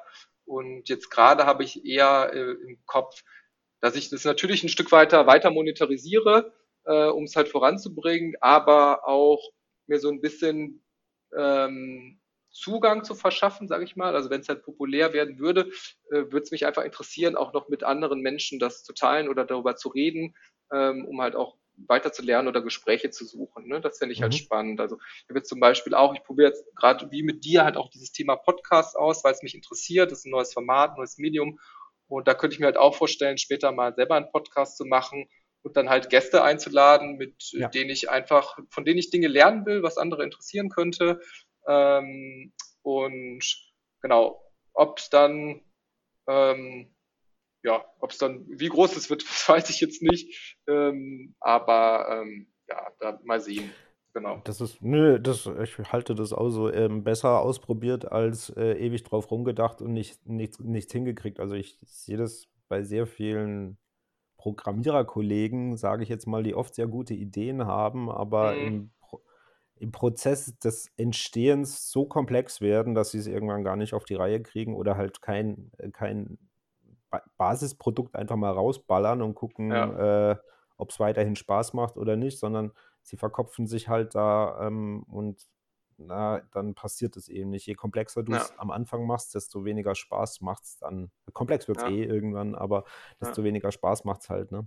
Ja, was ich halt äh, gemerkt habe, ist einfach, mir macht sehr viel Spaß, Produkte zu bauen ähm, und halt auch mit Kunden dann darüber zu sprechen, ne, sich halt mhm. Feedback anzuhören, hey, das finde ich cool, das finde ich schlecht und es dann halt irgendwie wieder anzupassen und ähm, natürlich will man irgendwie ein Ergebnis dabei dann haben, ne, man ähm, freue mich auch über finanzielle Ergebnisse auf jeden Fall, äh, aber im Eigentlichen ist eigentlich dieser prozessuale Gang oder dieser Weg, irgendwie etwas aufzubauen, ähm, für mich, was, was mich jetzt irgendwie motiviert, was, mhm. was, was irgendwie Spaß macht. Ja. Und ja, cool. ähm, Genau. Ja. Hast du da noch weitere Projekte, an denen du derzeit rumdenkst oder vielleicht schon baust? Oder? Äh, ja, ich habe noch ein, zwei weitere Ideen, wo ich jetzt alle die eigentlich am Anfang sind, wo ich jetzt auch noch nicht weiß, äh, wie die sich ent entwickeln werden. Ähm, ich will es halt so generell gestalten. Ist natürlich alles immer eine Frage vom Aufwand und der Zeit, wie viel man dafür hat. Ähm, aber ich interessiere mich halt hauptsächlich für drei, vier Bereiche. Das ist so dieses Thema Finanzen, äh, Gesundheit, Fitness mhm. ähm, drum. Ähm, dann persönliche Weiterentwicklung finde ich halt auch einfach für mich äh, sehr wichtig. Und ähm, das sind so drei, vier Themen, ähm, wo ich halt Sachen drumherum bauen will. Hm, wie das jetzt dann genau funktionieren wird, weiß ich, weiß ich noch nicht so richtig. Ähm, aber ähm, ich sehe immer relativ viel, kriege immer relativ viele Ideen und dann ist halt so ein bisschen die Frage der Zeit, ähm, wie viel man dann ähm, davon quasi umsetzen kann. Ne? Also ich habe jetzt zum Beispiel hatte ich bei mir gesehen, ich hatte diese Vorlagen gemacht, habe ich gesagt, okay, das könnte irgendwie auch ganz gut äh, interessieren. Und dann habe ich mir halt mal so einen Shopify-Store genommen und da halt die Vorlagen reingeballert. Ne? Mhm. Und früher, also äh, man muss dazu sagen, ich habe im Studium auch mal eine, eine kleine Firma gegründet, zusammen mit einem Freund, da haben wir so Fitnessprodukte quasi vertrieben. Und da weiß ich noch, das war so unglaublich komplex und aufwendig. Ne? Ähm, da haben wir, glaube ich, mit WooCommerce, was ja damals auch schon relativ gut war, versucht, diese Dinge da zu erstellen. Und das hat so lang gedauert. Und dann guckt man sich heute Shopify an und das Shopify geht an. echt ja, so schnell. Sh ja. Shopify ist aber auch ein wahnsinniges Beispiel, wie die ja. eine massiv, also du kannst in Shopify ja extrem komplex werden, wenn du weißt wie. Also du kannst ja, ja auf Template-Basis runter genau. die Teile ja, ja. bearbeiten. Musst du aber nicht. Du kannst halt auch in einer halben Stunde einen fertigen Shop haben, wo alles funktioniert. Genau. Aber da sehe ich, das habe ich mir auch schon mal überlegt, wenn ich Zeit hätte, weil ich, ich, ich, ich habe jetzt schon, keine Ahnung, ein halbes Dutzend, na, fast ein Dutzend Shopify-Shops aufgesetzt. Teilweise ja, okay, so krass, ja, witzig. Hardcore programmierte Teile gebaut, also wo ich teilweise Monate dran saß und umgebaut habe. Ja. Aber was ich halt sehe, es gibt einen Arsch voll Plugins und ähm, mhm. also in Shopify kann man sehr viele, kann man halt furchtbar viel wegautomatisieren. Das ja, ja. Plugins. Mhm. Und diese Plugins kosten halt eine monatliche Gebühr. Und die Gebühr ist nicht hoch in der Regel. Das sind ja. mal 5 oder mal 10 Dollar. Mhm. mhm. Aber wenn du halt Plugins baust für Shopify-Shops, die es derzeit noch nicht gibt, ähm, glaube ich auch, ja, ja, glaube ich auch. Also ich habe mir da auch, ein Thema hatte ich mir halt auch, hatte ich mir auch angeguckt. Dazu ist mein Programmierwissen zu, zu gering, muss ich ganz ehrlich sagen. Äh, aber ich habe mir halt, das sind ja alles so Liquid Files, heißt das ja. Ne? Also das ist für die Leute, die das jetzt nicht kennen, das ist ja mittlerweile wie so eine eigene Programmiersprache geworden. äh, mhm. kann man schon so, so ein bisschen sagen, äh, wie es halt auch andere gibt. Und ähm, da kann man dann halt alles bauen. Es funktioniert aber auch noch nicht alles in Shopify. Ich hatte zum Beispiel das große Problem, so automatisierte Zahlungen oder sowas anzunehmen. Also, dass wenn man jetzt die immer ja. wiederkehren und sowas, ja. funktioniert einfach nicht. Mega nervig. Ähm, und da habe ich auch schon gedacht, ja, jetzt muss einer mal so ein Plugin dafür bauen. Das ist doch perfekt. Äh, dann hatte ich mir das angeguckt, habe auch schon ein, zwei gemacht, aber funktioniert irgendwie nicht. Ich habe dann auch nicht geguckt, ob es eine regulatorische Sache ist, keine Ahnung. Ähm, aber ja, da, ich glaube, da ist schon wirklich viel Potenzial drin. Ne? Ähm, auch wenn man jetzt so Datenanalysen, Sachen oder sowas da reinbaut oder ähm, ja, was auch immer, finde ich wirklich spannend. Ähm, Was auch immer APIs für Drittdienstleister, wenn du dein Procurement oder dein, äh, dein Versand halt über irgendeinen speziellen Dienstleister hast und bindest dann dem sein System halt über APIs an, was es bei mhm. vielen halt nicht gibt. Also, äh, äh, keine Ahnung, wenn ich, wenn ich keine anderen Projekte hätte und derzeit nichts vorhätte, würde ich mich da mal tief reingraben und dann, mhm. dann würden mir sicher ein paar Dinge einfallen, aber Shopify ist extrem mächtig. Also ich, ich war echt weggeflasht, weil ich hatte schon vorher mit extrem vielen Shops gearbeitet. Ja, ja. Und, aber nichts war so geil wie Shopify. Ja, Wahnsinn, man, ne? ja, Muss man auch sagen. Also ich habe es auch gedacht, manchmal hat man das ja, ich probiere ja viele Dinge wirklich aus. Also ich habe mittlerweile, was jetzt die Finanzthemen, ist ja im Endeffekt ist es auch ein Stück weit ein Finanzthema, ne, weil es eine Infrastruktur ist für E-Commerce. Äh, habe ich, glaube ich, auch schon so 2.000, 3.000 Themen mindestens ausprobiert und man merkt dann schon relativ schnell, so, ah, es ist geil oder es ist nicht geil. Ne? Genau, ähm, ja. Und ähm, ja, das hatte ich da auch, dann habe ich auch direkt äh, hier Shopify-Aktien nachgeguckt, aber das ist auch total durch die Decke gegangen. Da habe ich auch gedacht, okay, da bin ich wahrscheinlich schon zu spät, aber man weiß es nicht. Ähm, Nee, kann man das, sich mal äh, angucken. Kann man sich, kann man sich angucken. Ich empfehle jedem, der, der, der vielleicht die Idee hat, er hätte ein tolles Produkt, das er leider nicht verkauft bekommt, der soll sich mal Shopify angucken. Mhm. Da gibt es, der Basisshop ist auch größtenteils, glaube ich, kostenlos. Man muss dann nur ja. für ähm, am, am, Payment eben ein paar Prozent an Shopify abdrücken. Genau. Ähm, aber wer, wer, mal einen Kickstart haben möchte und bisher gesagt hat, so ein Shop wäre mir zu teuer, wenn ich den entwickeln lasse oder wenn ich halt einen ja. WooCommerce oder ein Magento oder sonst irgendwas nehme, der soll mal in Shopify reingucken. Also äh, damit kann man auf jeden Fall mal einen Kickstart ja. hinlegen. Also finde ich auch super wichtig und ich glaube auch die Hürde, irgendwelche Themen zu machen, es ist, teilweise, wenn man sich auskennt, ist es gar nicht mehr so zeitaufwendig, dann Themen umzusetzen. Ähm, wenn man halt auf, ich sag mal, Technologiethemen dann irgendwie setzt, ne? Ähm, oder halt die, die richtige Technologie dann irgendwie verwendet. Ich glaube, dadurch kann man sich sehr viel Arbeit dann auch ersparen. Ja, das, also das Ding war ja immer, auch wenn es vorne wie Magie aussieht, hinten dran kochen alle immer nur mit Wasser. Ähm, ja. Und die Kapazität, sowas herauszufinden, ähm, haben die meisten Leute, wenn sie wirklich Bock haben zu verstehen, wie sowas funktioniert und, und auch mhm. da irgendwas zu bauen oder ähm, ihre eigenen Ideen anfangen umzusetzen. Also das haben für mich immer die Leute, wo gefragt haben, wie fange ich denn mit Programmieren an? Ähm, wie lerne ich denn mhm. Programmieren? Ich habe mir gesagt, ja, du, du, hast doch sicher ein Problem. Ähm, irgendwas, das man vielleicht durch Programmieren lösen kann. Eine hat mir da mal, sie macht, sie macht, sie macht Square Gardening. Square mhm. Gardening ist sowas, wo du dein, dein Beet in, in Planquadrate einteilst und dann das Beet so bepflanzt, dass die Pflanzen voneinander substituieren. Also, dass du nach der, also, dass du nicht auf einmal die ganzen Zwiebeln ernten musst, sondern den ganzen Sommer über Zwiebeln ernten kannst. Ah, interessant. Du, genau, dass du Pflanzen nebeneinander pflanzt, die, äh, das, wo die, wo die eine Pflanze dafür sorgt, dass keine Schädlinge an die andere Pflanze gehen und lauter so Zeug. Ja. Und die hat sich dann tatsächlich was programmiert, wo man quasi diese Teils dann rumschieben kann und gucken, wie man eben den guten, perfekten Square Garden ja. anlegt. Und so hat ja. sie sich Programmieren ja. beigebracht.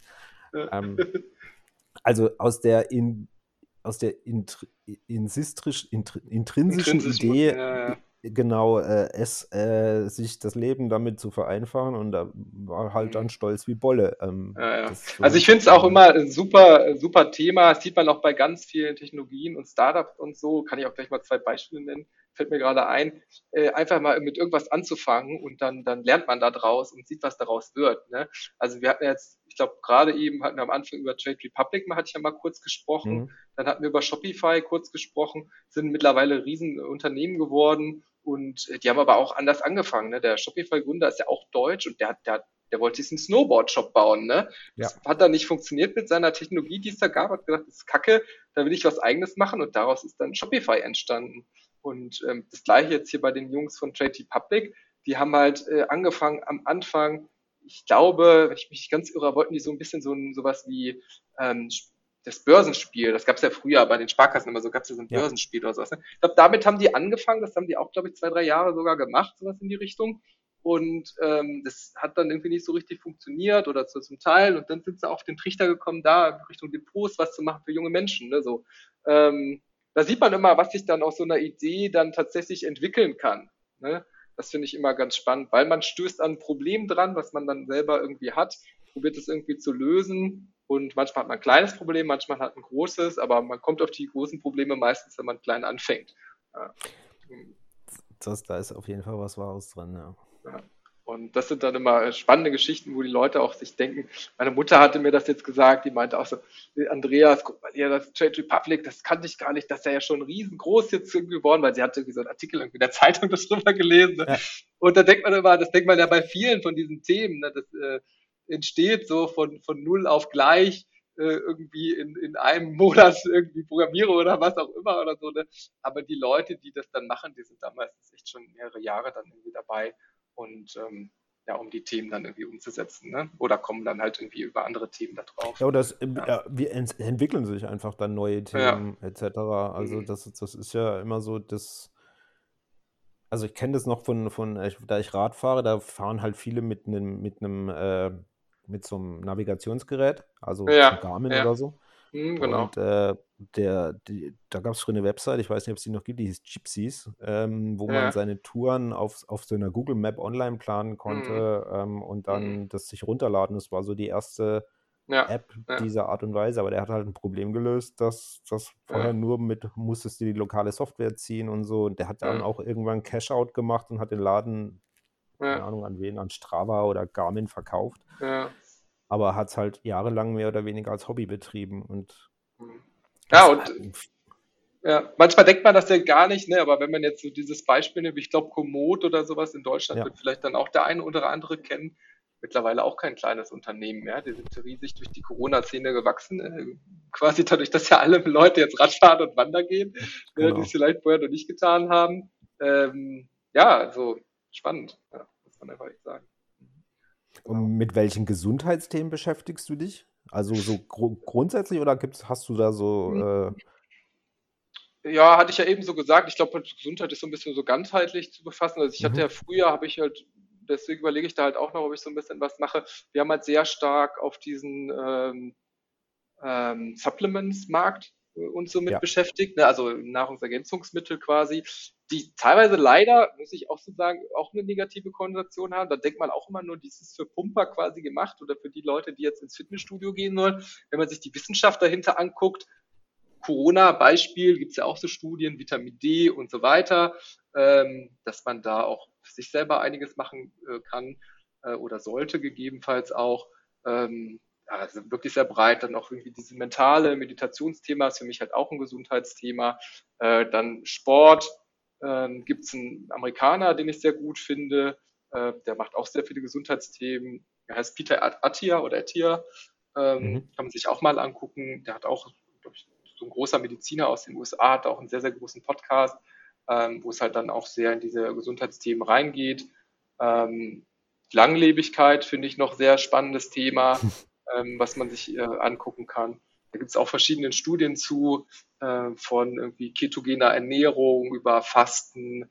Ähm. Da habe ich, da habe ich mal, äh, da habe ich mal eine interessante, ich weiß nicht, schon Jahre her, aber ich hatte eine Reportage gesehen, wo äh, diverse Wissenschaftler anhand von Probanden mehr oder weniger bewiesen haben, wenn du dich permanent unter deinem Kalorienbedarf ernährst. Ja. Also mhm. du hast einen Kalorienbedarf von, sagen wir mal, 2000 Kalorien am Tag mhm. und isst aber konsequent 1800 Mhm. Ähm, hast also 200 Minus sozusagen, hat das wohl einen extremen Verjüngungsfaktor auf die Zellen zur Folge.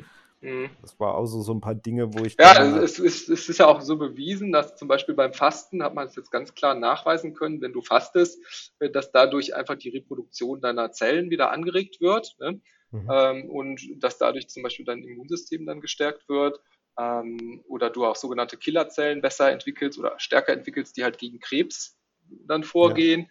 Ja. Ähm, das ist, da gibt es vieles, was wissenschaftlich schon bewiesen ist, ähm, was ja der normale Mensch. Dann auch aktiv? Also ja, ja, also ich faste schon relativ, also ich faste relativ regelmäßig, also jetzt zweimal im Jahr so ungefähr, mache ich halt so ähm, fünf, sieben Tage oder sowas.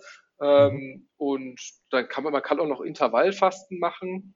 Ähm, habe ich auch mal so ein bisschen ausprobiert, konnte ich dann aber auch nicht umsetzen. Also beim Intervallfasten geht es dann quasi, dass man äh, über so einen 16-Stunden-Zeitraum oder sowas halt äh, nicht isst, weil es halt langfristig den gleichen oder ähnliche Effekte haben sollte. Ähm, man muss es halt auch immer so ein bisschen in seinen Alltag äh, einbauen können. Und äh, ich glaube, das finde ich wichtig. Ich beschäftige mich auch viel so mit persönlicher Entwicklung, sich das anzugucken und zu sehen, okay, was kann man da machen, aber dann auch zu bewerten, okay, soll ich das für mich machen oder sollte die Allgemeinheit mhm. davon mehr machen? Und ähm, genau. Von was, sollte also, denn, von, was, von was sollte die Allgemeinheit da mehr machen, deiner Meinung nach? Also ich glaube, das sind auf jeden Fall diese drei äh, Themen. Das eine ist das Thema gucken, dass man gewisse Supplements zu sich nimmt, wenn man es äh, nicht tut. Also gerade im Winter, also Vitamin D zum Beispiel, Vitamin wenn man sich D, das mh. in Deutschland anguckt oder generell in Europa, da äh, das, man kann das ja messen und dann sieht man halt, dass das Vitamin D-Niveau zum Beispiel zum Winter unglaublich stark absinkt. Genau, man muss dazu sagen, also, für, die, für die Leute, die es nicht wissen, Vitamin D wird nur dann gebildet, wenn du die, wenn du deine Haut quasi UV-Licht oder der Sonne sozusagen aussetzt, mhm. weil sonst kann, hat dein oder dein Körper nicht die Möglichkeit, Vitamin D zu bilden, soweit ich weiß. Ne? Ja, genau. Äh, man kann das also mit diesen Supplements, äh, das kann man noch wirklich sehr weit ausführen. Da gibt es ja auch sogenannte Biohacker, die sich dann wirklich unglaublich damit äh, beschäftigen, äh, wie sie äh, ihren Körper quasi damit beeinflussen können. Ich glaube, das stimmt halt auch wirklich ein Stück weit, dass man sich halt vor Grippe und so weiter halt dann besser schützen kann. Ähm, ansonsten, ja, gesundheitlich, Thema Meditation finde ich auch wichtig. Habe ich für mich, ist immer eine persönliche Sache, ob man das macht oder nicht, natürlich. Aber für mir, mir ähm, tut das gut. Ähm, dann äh, dieses Thema Sport finde ich halt auch wichtig. Also da, mhm. wenn das die Bevölkerung machen würde, äh, dass man einfach zum Beispiel einfach mal so ein paar Kniebeugen macht oder Hip Hinges, also ein bisschen vor- und zurückbeugen oder sowas. Wenn man das einfach in seinen Alltag einbauen kann, ist das eine gute Sache, weil ich glaube, gerade wenn man dann älter wird, wird die Flexibilität immer eingeschränkter. Ich habe das jetzt auch in Corona-Zeiten bei mir gemerkt. Ich würde sagen, ich bin schon sportlich eigentlich aktiver dass wenn ich die ganze Zeit im Homeoffice am PC setze, dass das meinem Körper auch nicht wirklich gut tut. Ähm, da ich das auch einfach viel weniger Flexibilität habe. Und ähm, wenn man einfach so ein paar Sachen dann in seinen Alltag einbaut, diesen Zuckerkonsum wirklich reduziert oder mal wahrnimmt, wie viel Zucker man da isst, versteht, was man für Zucker isst, äh, das ist auch wieder ganz wichtig, oder was man für Fette oder sowas isst, ähm, wenn man darauf einfach ein bisschen, bisschen achtet. Man muss es, man muss es nicht perfektionieren, äh, finde ich immer. Man muss nicht alles immer komplett übertreiben. Ähm, ich bin so ein 80-20 Mensch, also ähm, ja, dass man halt guckt, dass man ja 80 Prozent äh, nee, also ich, ich, kann dir da durch, ich kann dir da durchaus zustimmen. Also vieles davon, was du hier ausdrückst, mache ich so unterbewusst schon viele Jahre. Also dieser Verzicht zum Beispiel auf Zucker, soweit es geht, also selbst auf Fruchtzucker und so weiter. Ich ja, esse eigentlich ja, ja. kaum, kaum Obst oder sonst. Ich nehme keine gezuckerten Getränke zu mir. Also das ist, wenn, wenn ich dann mal Zucker was esse, dann mal ein Stück Bitterschokolade oder sonst irgendwas. Aber ich versuche in meinem Alltag, außer jetzt ist mal ein Familienfest oder so, existiert Zucker in seiner Form eigentlich gar nicht. Ähm, was bei mir das ausgewirkt hat, wo ich das dann mal bewusst eine Weile gemacht habe, ist, weil ich hatte, ich habe, ich habe, ja, ich sag mal, nicht Stimmungsschwankungen, aber so Hochs und Tiefs. Ja. Mhm. Ähm, und wo ich dann den Zucker weggelassen habe, haben sich diese Hoch- und Tiefs abgeflacht. Das war ja, so, das glaube ich. Ja, ja. So also ich glaube, äh, bei diesem äh, ernährungstechnischen Thema ist es meistens so, da gibt es ja viele Mythen oder viel hin und her äh, Im Endeffekt weiß man wissenschaftlich nicht, was, was wirklich besser ist. Mhm. Ähm, man kann aber äh, bei dem Thema Zucker sagen, dass das auf jeden Fall ein riesiger Faktor ist. Also äh, durch die ganze Industrialisierung und so weiter ist es einfach so stark in unsere Produkte reingewachsen, sodass mhm. wir ja jetzt probieren, so langsam wieder, das, was da reingekommen ist, wieder durch andere Produkte da herauszukriegen. Äh, die natürlich teurer sind, wo man die Leute wieder sensibilisieren muss, weil wenn du einmal das Billigfleisch gewohnt bist, was subventioniert wird in der EU und deswegen so billig ist, äh, dann wieder auf ein gutes Stück Fleisch zu wechseln oder halt ein Produkt zu kaufen, wo äh, weniger Zucker drin ist, dafür dann mehr äh, Ballaststoffe oder was auch immer, ähm, ist, glaube ich, nicht so einfach, aber die, merken, die Menschen merken das jetzt, dass das irgendwie nicht so der richtige Weg war, den man da eigentlich. Zumindest langsam. Hat. Also man, ja. man, man sieht es zumindest, wenn man jetzt durch Supermärkte geht und äh, mittlerweile gibt es ja zum, in, in, Discounter mittlerweile schon vegane und große Bereiche vegane und vegetarische genau. Produkte. Ja, ja. Ähm, und, in, und, das gab es ja früher eigentlich gar nicht. Also mhm. die Nachfrage scheint da zu sein und sensibilisieren sich immer mehr Leute offensichtlich dafür. Gut, die ganzen Lebensmittelskandale, äh, gerade im Fleischbereich, die wir in den ja. letzten Jahren haben, wäre ja auch komisch, wenn das keinen Effekt hätte. Also, ja. dass man ab und ja. zu mal drüber nachdenkt, was man in sich reinstopft, ähm, ist vielleicht nicht so verkehrt, ja. Genau. Ich finde das super wichtig, immer wenn man diese Themen hat, sich da selber das einfach anzugucken, okay, was gibt's, was tut sich da und dann zu bewerten, okay, ist das eigentlich gut? Äh, für mich oder was, was halte ich davon? Auch jetzt bei den ganzen veganen Produkten, die finde ich zum Beispiel sehr gut grundsätzlich, aber man muss auch wieder angucken, okay, natürlich, wenn man jetzt ein Produkt hat, das soll wie Fleisch wirken, das muss man auch irgendwie dann äh, stabilisiert kriegen, ja, das heißt, da ja, ja. sind dann E-Stoffe oder ähnliches drin oder man sind hat halt sehr viel, teilweise genau, dann, ja. sind halt sehr verarbeitet oder haben halt Weizenbestandteile drin, die dann auch wieder sehr hoch sind, also dann isst man auch sehr viel Weizenmehl, was ja auch nicht so gut ist, also da muss man immer gucken, so, ähm, ja, wie, wie ist das dann wirklich, äh, funktioniert das gut? Äh, aber grundsätzlich finde ich das gut, weil man da eine andere Ernährungsform noch, ähm, ja, oder ich glaube in, dem, in der Gesellschaft eine andere Ernährungsform mittlerweile wächst. Ähm, ja, das finde ich generell gut, würde ich mal sagen. Ja. Mhm. Genau. Ja, cool. Ähm, äh, wir ja. sind hier durchgerauscht wie, äh, wie zwei Formel 1 äh, Flitzer, habe ich so das Gefühl.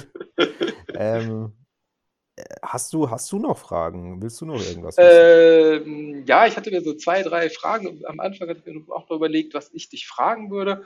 Und ich hatte mir so, ja, ich glaube, zwei oder drei Fragen äh, aufgeschrieben. Und äh, die erste Frage, weil ich hatte es auch kurz, glaube ich, in einem Podcast bei dir mal angehört, äh, war so das Thema Flow was du mit dem Thema Flow äh, anfangen kannst oder was es für dich bedeutet oder ob du auch Situationen hast, in denen du das äh, Flow-Gefühl bekommst. Ich kenne das Flow-Gefühl. Äh, ich kann es leider nicht äh, autark reproduzieren, aber ich hatte Flow schon im Sport. Ähm, mhm. Bei, bei also bei langen Radtouren komme ich regelmäßig eigentlich in den Flow. Also sprich, wenn ich alleine fahre, es ist gutes Wetter, ich fahre zwei, drei Stunden, habe meine Lieblingsmusik im Ohr, dann, dann fliegst du. Also du fliegst mhm. einfach den Berg mhm. hoch und du hast das nicht das, und jede Anstrengung du fühlst du, du kannst noch ein Stück mehr und du kannst noch, du kannst noch besser. Und wenn du heimkommst, mhm. bist du, hast du keinen Hunger, bist nicht, bist nicht groß erschöpft. Du duschst dann heiß und fühlst dich einfach nur gut danach. Aber ich habe auch ja. Flow-Erlebnisse schon auf der Arbeit gehabt. Ähm, ja. bei, bei Programmierungsdingen. Ähm, also ein Tag, wo ich keine Meetings habe oder so und nicht unterbrochen werde und nehme mir eine konkrete Aufgabe vor und es läuft schon so gut los, dass ich, äh, dass ich meinem, meiner Firma eigentlich das doppelte Gehalt berechnen müsste, weil ich in zehn Minuten ein Problem gelöst habe, wo wir zwei Wochen drauf rumgedacht haben, sozusagen. Ja, ja. ja also dieses, dieses Gefühl kenne ich, ist bei mir sehr davon abhängig, ähm, ob ich äh, das, das Schlimmste ist, äh, Flow wird bei mir immer unterbrochen, wenn, wenn mich andere Menschen äh, fragen oder irgendwas von mir haben wollen oder irgendwas anderes mhm. dringend ist. Mhm. Ja. ja. Ja. spannend. Ich hatte mich in letzter Zeit auch, hatte ich auch überlegt, okay, wie komme ich, hatte, es gibt ja dieses Buch Flow dazu, das hatte ich jetzt äh, kürzlich gelesen, dann hatte ich mir auch gedacht, ah ja, es ist schon sehr spannend, wie man da reinkommt und dass man das auch in Arbeitsbedingungen halt haben kann, so wie du ja. gesagt hast, ne? Äh, auch sehr spannend. Ähm, Genau. Also es gibt dann sogar ein wahnsinnig gutes Gefühl. Also du kommst dann abends, wenn du dann aufhörst zu arbeiten, hast du das Gefühl, du hast den produktivsten Tag der ja. Woche. So, du bist so, du, du freust dich den ganzen Abend, wie hochzufrieden du über das Geschaffene bist und, und ja. zehrst davon noch die nächsten Tage so ein bisschen, weil du immer dran denkst, wie cool das gelaufen ist. Ja. Also das, das bezeichne ich so ein bisschen als Flow-Situation, weil du hast nicht, dann, dann hast du tatsächlich nicht das Gefühl, gearbeitet zu haben. Mhm. Ja, glaube ich auch. Oder, also bei also, mir, ja? ja? bei mir ist auch so, ich habe halt auch äh, für mich, ich tanze sehr gerne, was jetzt in der Corona-Krise halt auch äh, sehr schwerfällt, also sehr viel so lateinamerikanisch, weil ich ja Mhm. in Amerika unterwegs war. Und das war auch so mein Flow-Gefühl, äh, was ich dann da immer hatte. Und äh, das fehlt mir jetzt natürlich auch. Ne? Und deswegen hatte ich, glaube ich, auch mit dem Radfahren angefangen, weil ich da auch so ein bisschen dieses Flow-Gefühl bekommen habe. Ähm, aber mich auch sehr freue, wenn es jetzt wieder äh, sich öffnet und ich wieder tanzen gehen kann. Ähm, ja. Ja, das, das ist, ja, das, also das ist, glaube ich, für jeden Menschen unterschiedlich. Man kann es auch nicht so eins zu eins ersetzen. Also ich könnte mir nicht vorstellen, dass ich bei einer anderen Sportart jetzt, also ich glaube, man muss eine, ein Mhm. Ding eine Weile machen, um überhaupt dann in diesen, Ja. Ja. in diesen Effekt zu kommen. Aber hast du natürlich komplett recht, ja. Ja, spannend. Und dann die letzte Frage, die ich habe, ist, ähm, wann hast du das erste Mal das Gefühl, dass du Freiheit hast? Ähm, war das auch durch, ähm, ja, war das monetär gebunden quasi?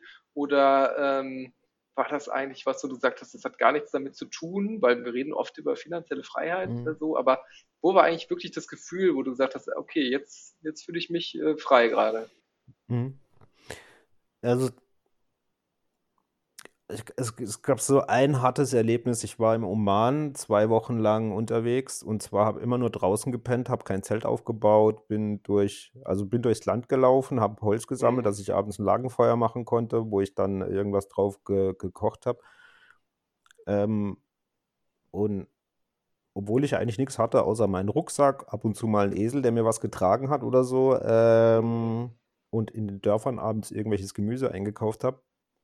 Also es war ein schönes Gefühl, aber dann war ich die letzten paar Tage, bevor ich nach Deutschland geflogen bin, in einem Hotel natürlich, weil ich ja noch, Mhm. äh, und Mhm. ich hatte, ich hatte ein Gefühl von Gefängnis.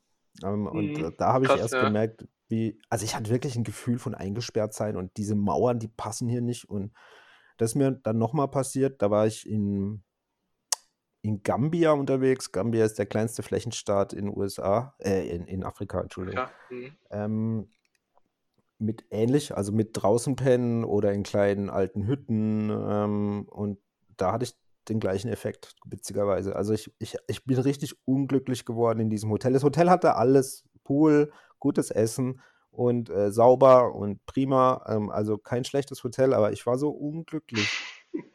Das, und da habe ich gemerkt, eigentlich brauchst du da draußen nicht, also so mit meinem Esel oder meinem Kamel durch die Gegend ziehen oder auch nur mit meinem Rucksack, freundliche Menschen treffen, die, die, die ein bisschen mit quatschen wollen und weiterziehen, unter freiem Himmel schlafen, keine Sorgen, keine Nöte haben. Mhm.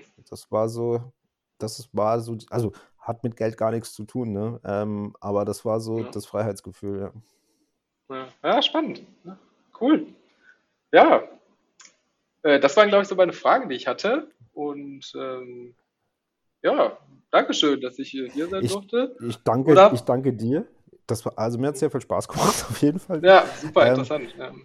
Genau. Ähm, dann ähm, bedanke ich mich ganz recht, recht herzlich bei dir für, für deine Zeit und für dieses flowige Gespräch. Ähm, und ähm, genau, dann ähm, bis zum nächsten Mal. ja, Dankeschön. Tschüss. Tschüss.